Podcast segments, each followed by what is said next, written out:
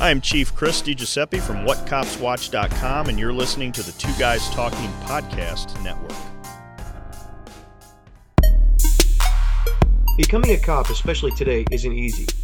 Learning how to become one, even more difficult. I'm Officer Tommy Model, and I've been a cop for a decade plus. Grab a warm cup of coffee, open your mind, and take in my free field training. Hey folks, uh, today on Free Field Training, we are going to be talking about security and how they interact with law enforcement, how they're perceived by law enforcement. And my hope is that this topic is going to give the people who are out there in the security industry, especially new people out there in the security industry, some pointers about how they can best help a law enforcement investigation that they have initiated by calling the police, and how to be taken more seriously by the police when they arrive. Because that's a big complaint that I get from a lot of people on the channel, is how seriously they're taken by police and by the public. So we're going to look at the law enforcement side today.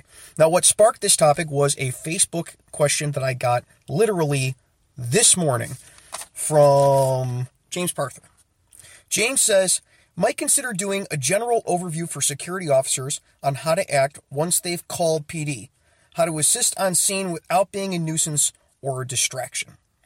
He went on to say some other things that, in his company that he's a supervisor for, he has a six-week training program, and part of the six-week training program is for the people that work for him about what to do after they call the police, when the police come on scene, so that they can be helpful to law enforcement instead of just dropping in their laps or becoming a nuisance, which apparently has been a problem with some of the people that work in his company in the past.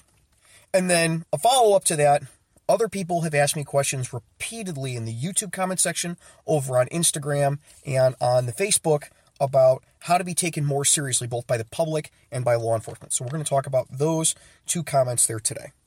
When security calls the police, I'm driving around, I'm the cop, and when I get called by a security company via dispatch to come deal with whatever problem, the first thing I'm going to ask when I make contact with the security guard is, what's going on?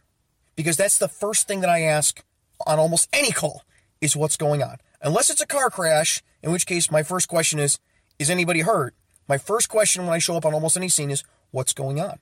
And for a security guard, what's going on and how they answer that question is very important, not just to the investigation that we're doing, but also to how you're going to be perceived by that police officer who is listening to you and you you have called for assistance. When we ask what's going on, what we don't want is your legal opinion of what needs to be done or an instruction of what they need you to do, especially if it's the first officer on scene, or a lot of mumbo-jumbo about policies that have been violated. What we want to know when we say what's going on when we're the first officer on scene is literally what's going on in plain layman's terms. It'll help you to know this is also the way we interact with each other. When I go talk to my boss at work, I've locked somebody up. He goes, what are they in here for? And I'll say, criminal damage to property. And then I'll explain immediately afterward, like, here's what you need to know. He's here for criminal damage to property because he took a pickle jar and threw it at the windshield of his wife's car and shattered it. But the wife doesn't actually own the car. It's her dad's car, and he doesn't live with them. So it's criminal damage to property. And the boss will be like, I concur, and that's it. For security, what I suggest is the same thing that I suggest to the general public when they call the police. The officer comes up and says, what's going on? Tell them exactly what it is that's going on. I'll give you an example, bad example and a good example, right? Show up on scene, pull up. Mall security is called and said that there's a fight. So I get there, and the security guard says, that guy over there in the red jacket, he just assaulted and battered that other guy over there. Who's the other guy over there? Well, he's inside. He's inside the business. But he just assaulted and battered him. Here's a better way of saying that. That guy over there in the red jacket was screaming and yelling at this sixty-five-year-old guy walking with a cane in the store, kicked the cane out from underneath him, and then kicked him in the chest. Now, why is it important to differentiate those two things? Well, one is, I can't take your opinion on it when you're a security guard as to whether that's the appropriate charge or not. I just can't, right? Like there's there's a whole lot to the law. We already have a video about, you know, why cops don't know the law. We know the laws we use all the time. When you go into the security industry, there's very little legal training about the specifics of law. And then if you start working interstate, security guards that work like where I'm at in Indiana and Illinois, they might not know the law in Illinois at all, and they're a cop in Indiana. They might not know the, the proper jargon, so we might be talking different languages. In most states, assault means you punch somebody. In Illinois, it means you threaten somebody. Simple example, right? So tell us what's going on. The other thing is, how far I pursue that person and with how much vigor I pursue them, it's going to depend on what's actually going on. If you say he assaulted this guy, and I go right off of that, he threatens someone, he gets in a car and runs away, he's gone. We'll take a report. He doesn't yield to the lights, we're not chasing him. We're not getting a police chase because somebody threatened somebody else. Now, on the other hand, if I show up and you say he kicked the cane out from the six, underneath the sixty-five-year-old guy, kicked him in the chest, and he's not, well, I don't know if he's breathing right now, and I go to stop him, he hops in a car and runs away and isn't yielding to the lights, now I have in Illinois what would be an ag bat because of age and injury. If you say he kicked that guy and now he's not breathing, it's potentially homicide, right? That's entirely different. So don't give the legal mumbo-jumbo of what's going on. Tell us what's going on. Hey, three months ago, we took this guy, we kicked him off property. We have trespass papers in the office if you want to see him. Now he's back. That's what's going on. Which is going to lead us to our follow-up question.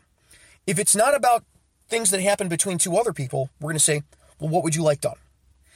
Which gives you two options when it's a trespass, which is the most common thing for security. We trespassed this guy six months ago. The papers are in the office. The trespass is good for a year. Now he's back. Well, what do you want done? Well, what can I do? Well, here's our two options, homie. We can arrest him for criminal trespass to property, in which case you're going to have to come to the station and sign the complaint. You're going to have to go into court. Or we can tell him he's got to leave. And if he leaves, he leaves, and then it's done. Do you just want him gone, or do you want him arrested? And here's the process of what we're going to have to go through if he wants him arrested. That's why it's important to just answer the question without the legal mumbo-jumbo. And it's the same way we talk to each other, right? If a cop from another town shows up on a scene because, you know, I happen to be the first one that shows up. Let's say it's in the forest preserve. We get a big fight in the forest preserve. I stop two people. I get him handcuffed up. He says, first thing he's going to ask me when he gets out of the car is, hey, what's going on? I'm going to be like, when I showed up, that guy was kicking that dude in the chest. That's what's happening. And then I'm going to let him talk to them and make that decision. And all law enforcement asks is that you give us the same courtesy that we give each other. People think it's like it's a, a lack of respect thing when they say, oh, he battered him, and we go, no, no, no, exactly what happened, and we want to hear the whole story. In reality, it's it's the same way that we interact with each other. We we only ask the same things from you that we ask from ourselves. There's a few other things that we should we should take care of while we're here. Once the police are on scene, what we ask from security, unless there's still a disturbance going on, security gets there, the assumption is you've already quelled the issue. If you haven't already quelled the issue, we're not going to be having a discussion about it. Right? But you've got two parties separated. And now we're getting there. You explain to us what's going on. And we are going to hash out the issue because obviously it's something that has left the span of what security is comfortable dealing with or what their policy allows them to deal. Let us deal with it, right? When the first officer comes on scene, you explain what's going on. He's going to go over and talk to somebody. Don't interject in the conversation. Don't. Let them get their story. What we want when we have those conversations with people is we want the pure story of what's going on, that person's side of the story. When they're talking, don't interrupt. Notice again, it's the same stuff that police officers ask from each other. When you got a cop talking to somebody, one cop talks, another one might be listening or a safety, or he's going to go talk to the other person, but they don't, one cop doesn't talk, and the other one never ever says, hey, this other lady said yada, yada, yada, yada. No, no, no, no, no, no, no, no. We get that person's pure story and the other person's pure story, and then we can start talking to them, asking them questions, or we'll we'll step away and confer. So when a cop's talking to somebody because you called them there and they're getting that person's pure story and writing it down or just kind of trying to take in the situation, don't interject what the other person said. The better thing to do would be either to stand there as a safety, which helps us immensely. We love when you do that. If if I'm at the mall and I'm talking with somebody, there was a fight and I'm interacting with somebody about the fight that happened, I'm getting their side of the story, and there's two security guards standing there with me, that's great. Because that's less likely that person to run and fight and all that other stuff. If there's another cop there talking to the other guy, that's great. If there isn't, and this person's just milling around her own, and you're the security that's there, and I'm talking to this person, go talk to that other person. You watch the police that you work with, you'll notice, and the older guards, the older security officers that you're working with, and you'll notice they're very good at making small talk with people about stuff. Go over there and let them talk. Get their side of the story. Write it down. Get their name and date of birth and their address and their phone number and stuff. You're probably going to need it later anyway. Write it all down. Write down their side of the story. And then when cop's done talking with person A and he's going to go talk to person B, you can either rip it out of your book and hand it to him. Hey, here's their information in case you need it. And, you know, a quick summary of their story, but, you know, I'm sure you're going to go talk to them anyway. Right? You leave that door open and then you sound useful. You, you got half the information that they need already on a piece of paper. You're going to stuff that in their pocket. You're like, oh, good, now I don't need to get it, right? Or they're going to take it out and verify with them. So this is your name and date of birth, yada, yada, yada, yada, yada. Sometimes we have to do that, but it's for legal reasons. It's not because we don't trust you. It's so that later on, when that ends up not being their name, we can charge them with obstructing, which is important for us that we can testify in court later, yes, this is the name they said they gave you. Again, I think a lot of it is is misinterpretation of what law enforcement is doing by security. They're going to go talk to that person, switch sides with them, go talk to the first person, keep them company, keep them from deciding they're going to walk away, and keep them from interjecting in each other's conversations. Remember that whole thing we talked about before where somebody's trying to yell over your shoulder at the other person that the other cop or other security guy's directing to? You go, oh, no, no, no, no. Look at me. Talk to me. I want to talk to you. I want to get down your... Your story, I want to understand what's going on here. Tell me what's going on. From your perspective. No, no, no, I don't want to hear about them. What's arguing with them going to do, right? That's how you end up being good cover. It's the same stuff that we do for each other. The other topic that I wanted to cover today was the one that I get a whole lot. It's how to be taken seriously. And I think regardless of whether it's law enforcement or the public that security is trying to be taken seriously by, there's a few touchstones for this conversation. One is... the one that I think everybody sees more than everything else, and some of the better security companies out there. I'm friends with a couple security companies on Facebook. There's a company called uh, Phalanx. You can look them up on Facebook. And what they're really big on, and what a lot of really good companies are big on, is look sharp, act sharp. That's how you're going to get perceived. You don't have to spend a lot of money to look sharp. We had this saying in Scouts: tuck it in or take it off. And when people would bitch about it, we'd be like, talking about people's shirts. Tuck it in or take it off. And when people would bitch about it, we'd be like, it costs you money to buy proper uniform pants. It costs you money to buy proper uniform shirt. It costs you money to have shiny doodads to hang on it. It costs you money to put a belt on. It costs you money to put stuff on the belt. Certifications cost money. Tools cost money. Pads of paper and pens cost money. But tucking your shirt in costs nothing. If you have a shirt and you have pants, it costs you nothing to tuck the shirt into the pants. So that's where you start. And everything is on addition to that. We've done things before on the channel, and the Facebook, and the Instagram, and, and all of that with shining boots.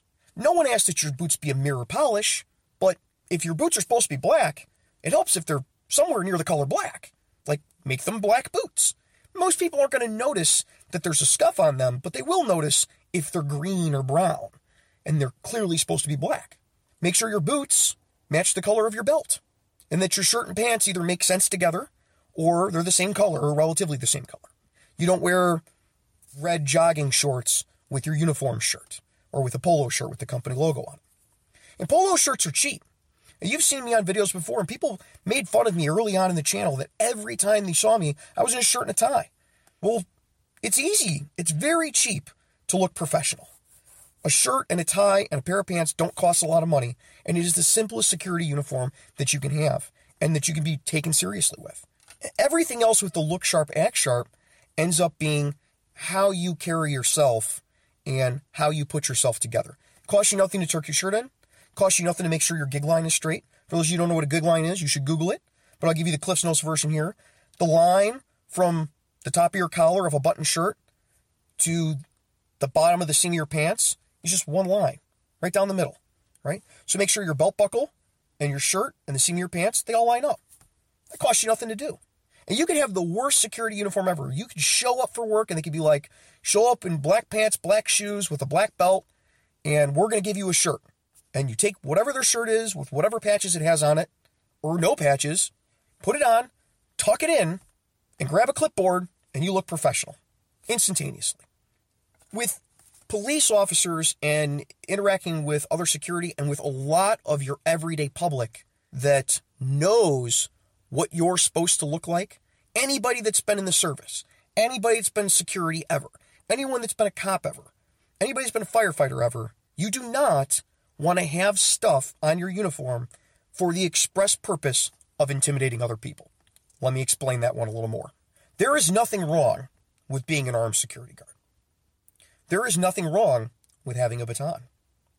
There's nothing wrong with carrying a set of handcuffs. As long as you're licensed in all of these things, there's nothing wrong with it. There's nothing wrong with wearing body armor. There's nothing wrong with having a black uniform, in my book. If the environment requires that that be what you wear, or if that's company policy, then that's not a problem for me.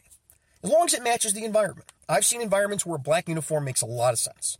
I've seen environments where the white shirt and black pants make a lot of sense. The problem you get into is where guys go overboard. And everyone can tell if you're going overboard. You've seen these guys. Wearing all black. Body armor. Badge hanging around their neck from a chain. Badge looks exactly like the badge of the local police department with a state seal in the middle. And they have picked the enamel out of the words security so that you can't tell it's a security badge. I've seen that a lot. I've seen that a lot, and people go, they go way overboard with doing that to not look like security, right? And they wear a shirt with no patches, no patches on their vest cover, or they'll put just officer on the back so it says something. And then they've got their belt, and they will have five pairs of handcuffs or six pairs of handcuffs, which honestly I don't understand because those things are not light. I mean, they're relatively light if you carry one pair of them or two pairs of them. But you start getting on five and six pairs, I start going, oh, that's a lot of weight to carry around. They'll put a baton everywhere so that people, from any angle, you can see that they have a baton. They'll have one baton on each side of their chest and, and one on their back and one across their front. Or they'll have a gun, and then they'll have a pepper spray gun, and then another pepper spray gun. Like, they, they want people to see that they have a gun. People can see through that. And you don't get taken seriously if people see that. You just won't get taken seriously. Because people that see that know what you're trying to do. It's far more intimidating for your average person that's going to cause problems wherever you're at. From the mall to the chemical plant, the average person sees somebody with black pants and a white shirt wearing a black vest. You know, they've got body armor on, clearly have body armor on. And they've got a flashlight, a baton, a gun, a can of O C spray, two sets of handcuffs, and a radio. And they're shining a flashlight around. That person looks like they're squared away and know what they're doing. And it doesn't matter whether their back patch says security, or it says guard, or it says officer, or it has the company name on it. It doesn't matter what's written on their badge, what's written on the patches. They look put together. The same guy doing the same job, wearing all black with no patches, with sixteen batons, and things clanking around, and fake guns, B B guns stuck into a holster on his other side, or with, he's got a pistol on his hip, and a shoulder holster and body armor over the top of it. And he's trying to look like he's in uniform, but not in uniform. And you can't read what any of the like any of the the stuff on his badge says. People see right through that. They see right through it immediately. And I don't know how guys think that people aren't going to see right through it. On the thumbnail for this video, this YouTube video, I've got a picture that someone sent me of a security guard walking around with a foot and a half long Bowie knife on his belt. What possible purpose could that serve other than just to intimidate people? I would argue it serves no other purpose. I've worked out in the country before. I understand people have big knives. Nobody puts a big knife, a combat knife, on their belt, even when they're farming. Because it's heavy. That's like carrying a whole other gun around. It's not useful for anything. Especially when it's slid all the way on their back. You look silly. And that's why guys aren't getting taken seriously. The same people that do that are very often the ones that complain that they don't get taken seriously by the police or by the public.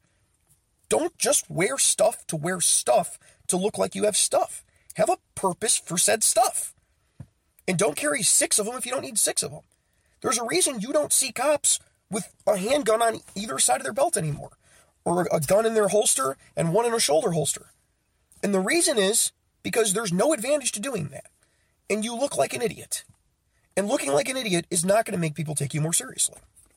The last point with uniforming, and this is to all of the company owners out there, or the independent guys. They work at the bowling alley, they got a job, and they're the security guard at the bowling alley. Do not try to make your uniform look exactly like the police department for the jurisdiction that you're in. I'm going to say that again because it's important. Do not make your uniform, do not make what you wear to work, look exactly like the police department in the jurisdiction where you are working. I'll share a story with you. A friend of mine works in the Secret Service. He's in the uniform division. He's like mid-level supervisor guy now. He's been a cop in the Secret Service as long as I've been a cop here. They had an event at a facility, some big business, I forget what it was, but before they got there, the facility management, somebody decided it was a good idea to change all of their stuff to make the security for the facility look exactly like Secret Service Uniform Division. So much so, they changed the name. They make, they made a patch that said Security Service or something, like make it look really, really, really close. The badge, the, the badge patch looked identical to what the Secret Service was using. And the supervisor for the Secret Service that was on duty that day had actually went around and taped over all of the badges of the security guards that were working for the facility and told the security manager for the facility that they would not be having any more events there and none of their people would be cleared by the Secret Service to work the events if they showed up looking like that again. Now, I understand from the individual's perspective and from the company's perspective that blurring those lines a little bit helps because it makes you look professional. We use the same equipment, the same uniforming that the police use. And that's all well and good. No one tells you don't look professional. I would never tell you that. Of all people, I would never tell you don't look professional. I know how important that is. I've been a cop for over a decade. I've been doing security on the side far longer than that. And I was in scouting before that. Wearing your uniform properly and looking professional is always important. But you don't have to copy exactly what the local law enforcement uses. If you're in an area like in Chicago and you're going to work security or you're making the decision for the company, dark blue pants, just like Chicago P D, the light blue shirt, just like Chicago P D, black vest cover, just like Chicago P D, right? So from two blocks away, someone can clearly identify there's an authority figure down there and I might get in trouble if I do this thing over here. No one has a problem with that. No one has a problem with that.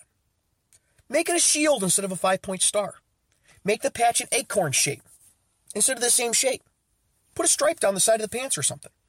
Make it so that from two blocks away, sure, they can tell, oh, I can't tell if that's a security guard or a cop, but I know it's somebody that I'm probably going to get in trouble with if I do this. No one has a problem with that. But then when you walk up to them, people need to know whether you're security or you're a cop.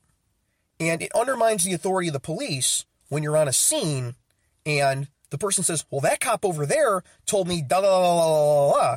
And you go, what cop over there? That guy? He's the mall security. He's not a cop. Well, he's dressed in the same uniform you're in.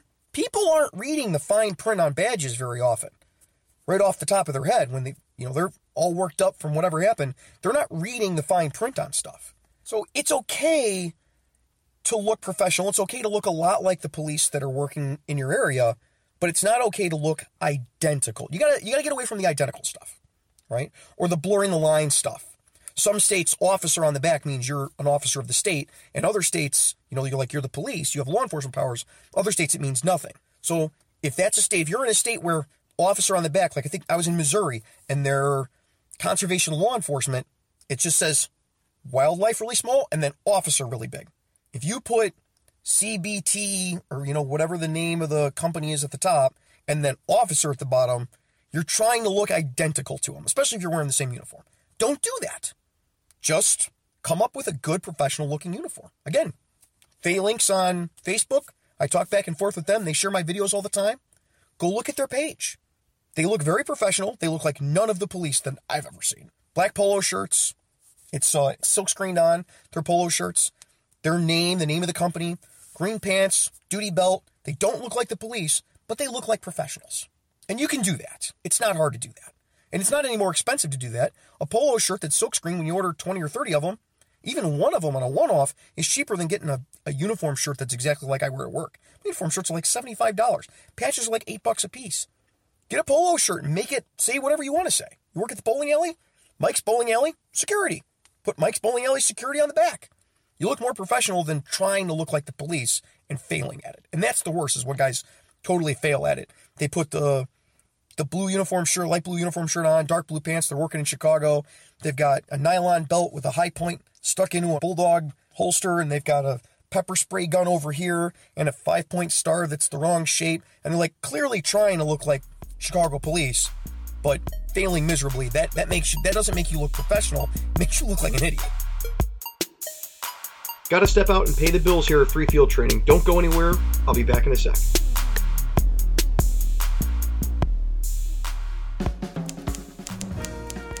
H I E L D was introduced in nineteen sixty-five in an edition of Strange Tales featuring Nick Fury.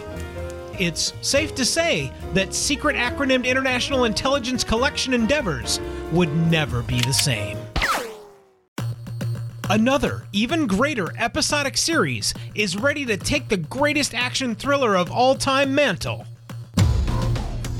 Don't miss the Agents of S H I E L D podcast, reviewing each and every episode of Agents of S H I E L D, bullet point by bullet point. agents of shield podcast dot com. That's agents of shield podcast dot com. Wouldn't it be cool if your advertising could last forever? It can with Perpetual Advertising. Here's how it works. Unlike T V or radio ads, where every instance the ads are broadcast, they're only played once and lost forever. Perpetual Advertising can have repeat exposure and replayability weeks, months, and even years after they're inserted in a podcast. So even if a podcast is a few years old, your ads will still be impactful to repeat listeners, as well as new listeners. This gives your advertising dollar the most bang for the buck. Find out more about Perpetual Advertising at two guys talking dot com forward slash sponsors. Thought about a career in voiceover? Need a great, cost-effective, on-hold message for your organization or business? Don't know where to start? Check out The Voice Farm, your one-stop shop for voiceover needs. Check it out now by accessing The Voice Farm at voice farmers dot com and see what difference can be made with a company that is truly outside the box. From The Voice Box, voice farmers dot com. That's voice farmers dot com. Now I'm going to train you for free from your own comments and questions. Let's get to it.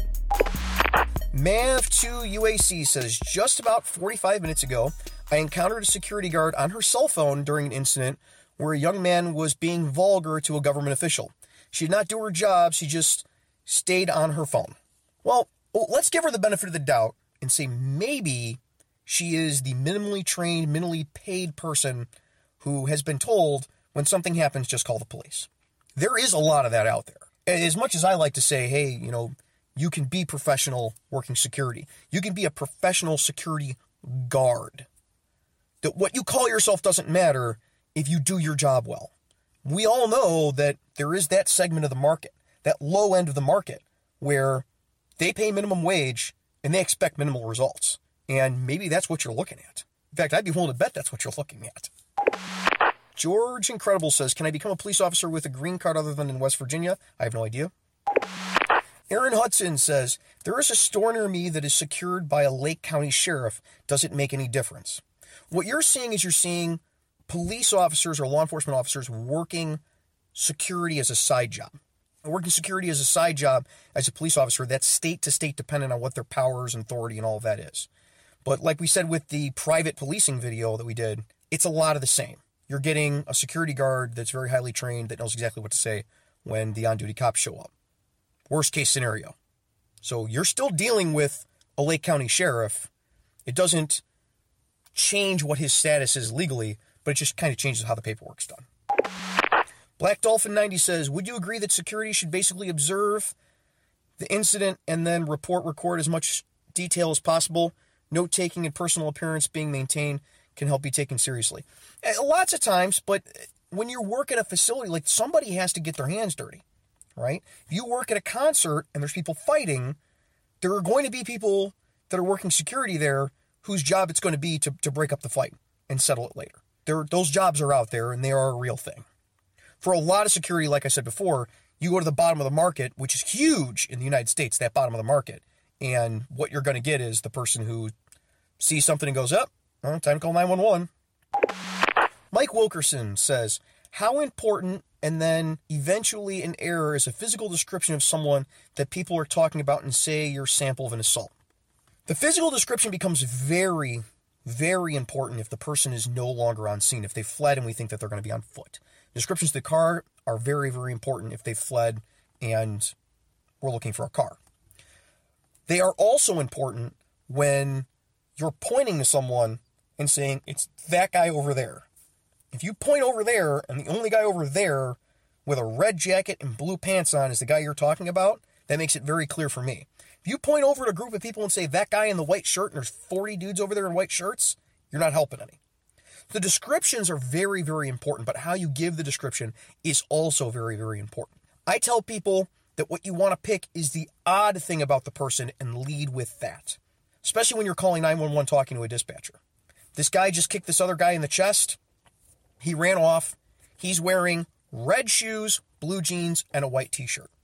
Why red shoes first? Because that's the weird thing. And very often, you can pick something out about somebody's shoes that is going to be odd, even if they're wearing the very plain Jane common criminal uniform of the white t-shirt and blue jeans or all black. People say, oh, he's, he's running northbound, he's wearing all black. Dude, give me something.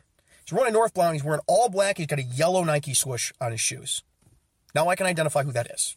So those descriptions are very, very important for police officers to each other. Again, it's it's a group effort, and we don't ask from security anything that we don't ask from each other. If I give a description to another police officer, I'm going to do the same thing. I'm going to give the weird thing first, and then I'm going to go through the rest of the descriptors that could be anybody or could be a large number of people in the population.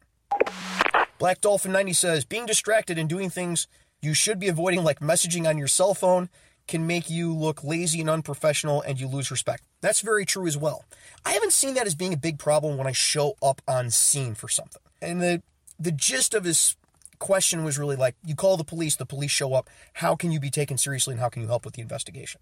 But yeah, when I'm walking around someplace and they're on their phone when they're supposed to be working, that does look very lazy and unprofessional. You can expect the public is not going to take very kindly to that, and they're they're probably not going to respect you the same way that they would respect you if you were, you know, paying attention. Is it fair to say that painting a picture without all the emotion is the way to go when delivering details to the P D in case of them arriving on scene? It's something that I expect when you wear a uniform for a living and your job is to deal with the public, like whether you're security or a police officer or a firefighter or an E M T or whatever. I expect people to deliver me the information without screaming and flailing and and generally just letting their emotions overtake them. When I don't get that, it really makes me think that the person's either new or isn't so smart. And then I have a hard time taking their word for what happened. I don't run into a lot of people getting, like security, getting very emotional when I show up on scene. Normally that's when I get a call from a member of the public that has never been involved in the police or law enforcement or security or fire or E M S industry at all. They're very emotional and screaming and yelling, and I have to try to calm them down. But I don't often run across cases where the security is doing that. And when they do, you can kind of tell it's the it's the bottom of the market. It's the bottom of the industry security that's doing that. Because they're minimally trained, minimally experienced. They're told just to stand there and call when something happens. Black Dolphin ninety says, security like policemen should stick to the facts and not include their opinions in reports. We call that in reports, we call that editorializing. And we try to avoid it whenever possible. Sometimes it's just not possible to not editorialize. I'll give you an example. If somebody says, someone spray painted down the side of my car in red spray paint, you could go through the effort of saying, I observed on the front quarter panel of the complainant's car red paint with feathered edges in the shape of a D, approximately two foot tall, yada, yada, yada, yada, yada, yada, yada, yada, yada. Or I could say the complainant stated that someone spray painted a red D on the quarter panel of her car. I observed damage consistent with the claims of the victim. Sometimes saying I observed damage that's consistent with that makes sense. Because you're, I can testify to court what a red D spray painted on a car looks like if people really want to cross-examine me about what spray paint looks like. But I know what spray paint looks like, and I can articulate it more if I have to. But for a report, for the conciseness of the report, sometimes a little bit editorializing is okay. What you don't want to do is say things like, he battered her and so I locked him up. Because that's just my opinion that he battered her. What did he do specifically that caused her to be battered? Or this person was the aggressor. Or I believe this person was the aggressor. As a general rule on reports, anytime you write, I believe, blah, blah, blah, blah, blah, blah, you're not helping yourself. Mike says, how different do the terminologies change between jurisdictions? Another reason why perhaps just telling us what's going on in layman's terms makes sense. There's huge differences in terminologies between towns in some cases, but between states there's enormous differences between terminologies. Laws are written differently in different states. Different statutes say different things. They use different language. And like we talked about in the videos about law, what the definitions of those words mean can vary widely, just not between jurisdictions, between states, but between laws, between individual laws in the books. different things can mean different things. A peace officer might mean one thing in one statute and another thing in another statute. Just like a driver might mean one thing in one statute and another thing in another statute. You have to look at the definition for that law to know what it is. And that's why I say very often, like, if you don't know, look it up. That's what they invented these phones and books and all that for. Look up what the law actually means. Chris Slate says, security guards are not cops and cops are not security guards. Security and law enforcement uses a lot of the same tools and some of the same techniques, but the job is very different most of the time. They're very different jobs, and I know people that are very good cops that are not very good security guards. I know people that are very good at security who don't make good cops for a variety of reasons. Black Dolphin ninety says, it helps when a security guard has C C T V footage ready and is prepared to give facts to the police instead of leaving till they arrive, ideally. With loss prevention, that is a huge thing. When L P at whatever store has everything packaged up, person's over there, they're handcuffed to the wall, here's the receipt, here's the C C T V footage already burned to a disc, here's my information already written down or a Xerox copy of my I D, and here, here's what happened. They selected the clothing from the sales floor. We watched the selection via C C T V. They walked in the fitting room. That fitting room was pre-swept. They walked out. We swept the fitting room again, found nothing inside. They didn't have any clothing on them when they left the fitting room. They walked out. They passed the last point of sale. They went out the doors. We stopped them outside the doors. When we searched them, we found blah, blah, blah, blah, blah, blah, blah, blah, blah. Here's the total amount. In and out. Simple. With that type of job, it is great when they can package all that together. And I'll tell you who does that really well is Macy's. Don't steal at Macy's. It's dumb. Macy's is on it with loss prevention. I show up at Macy's, and they've got it all packaged, ready to go. Boop. Here's your stuff. There's the person. Here's your stuff. Here's the footage. Do you want to see the footage before you leave? They don't actually ask me that. But, like, that's all ready. And if I ask, if like, hey, can I see the footage because we got this other thing going on? They've already got it queued up. It's right there. Oh, yeah, we still got it up. There's the footage. Here's what's going on. Here's the camera. Here's where that camera's at. All set. It's fantastic. When you work with security that is on their game, that knows what they're doing, it is an amazing thing. I absolutely love it. Mike says, when the P D that govern the place in question, say a business or a gathering hall, arrive, is the best practice for security on site to let the P D take over and then step aside in general? Not, not always. Not always. Depending on what the situation is and how many police officers are there, like we talked about, you might have asked this before I started answering, before I said it. If there isn't enough resources, the police department isn't always showing up twelve guys. You know, it's not always twelve officers showing up. It might be only one officer showing up. So if one cop shows up and there's three security guards there and there's two people arguing, division of power. Hold on to these two people, keep them busy while he's collecting the information he needs. I don't always want him just to step aside. If we tell him to step aside, I expect him to step aside. And that's the problem that we get with some of the like very overzealous security. We like, all right, we got it.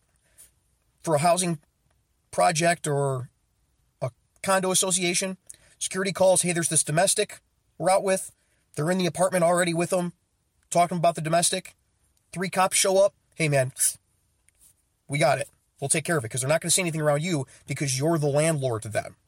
And they, oh, no, no, no, no, no, no. This is our land. We can be, no, no, no, no, no, no, no. Get out, right? Thank you very much for what you've done.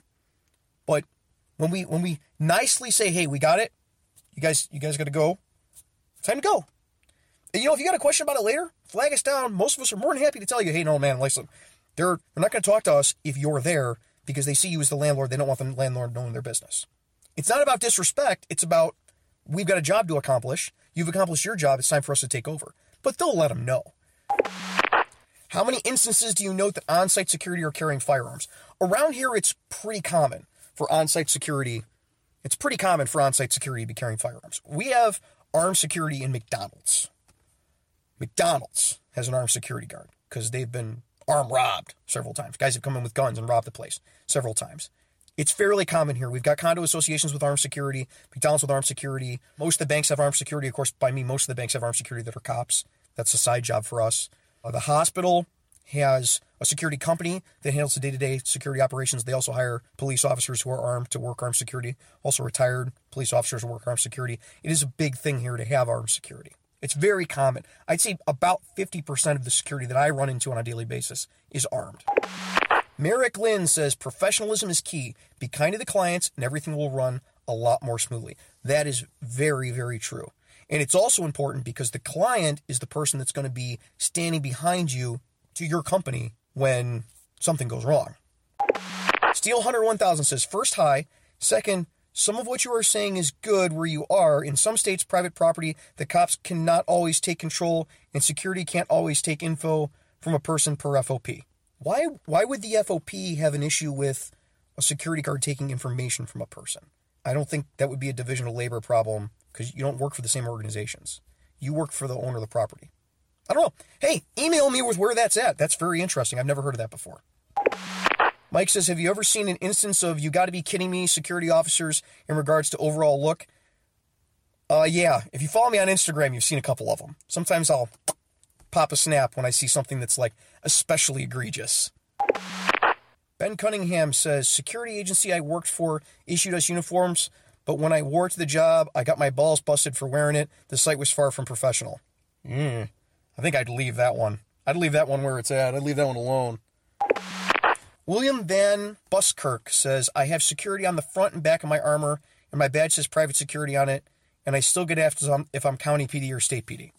If if people just can't tell because they're not paying attention, that's fine. But if a reasonable person from ten feet away can't tell who you work for, you have a problem with your uniforming. Chris Slate says, I did some unarmed security work. Going overboard there is always one. I had a supervisor, older guy, insist on being called Major, and then XXXXX for his name. Yeah. I I actually was involved with a security company many years ago that they just had supervisors and administrators and then guards.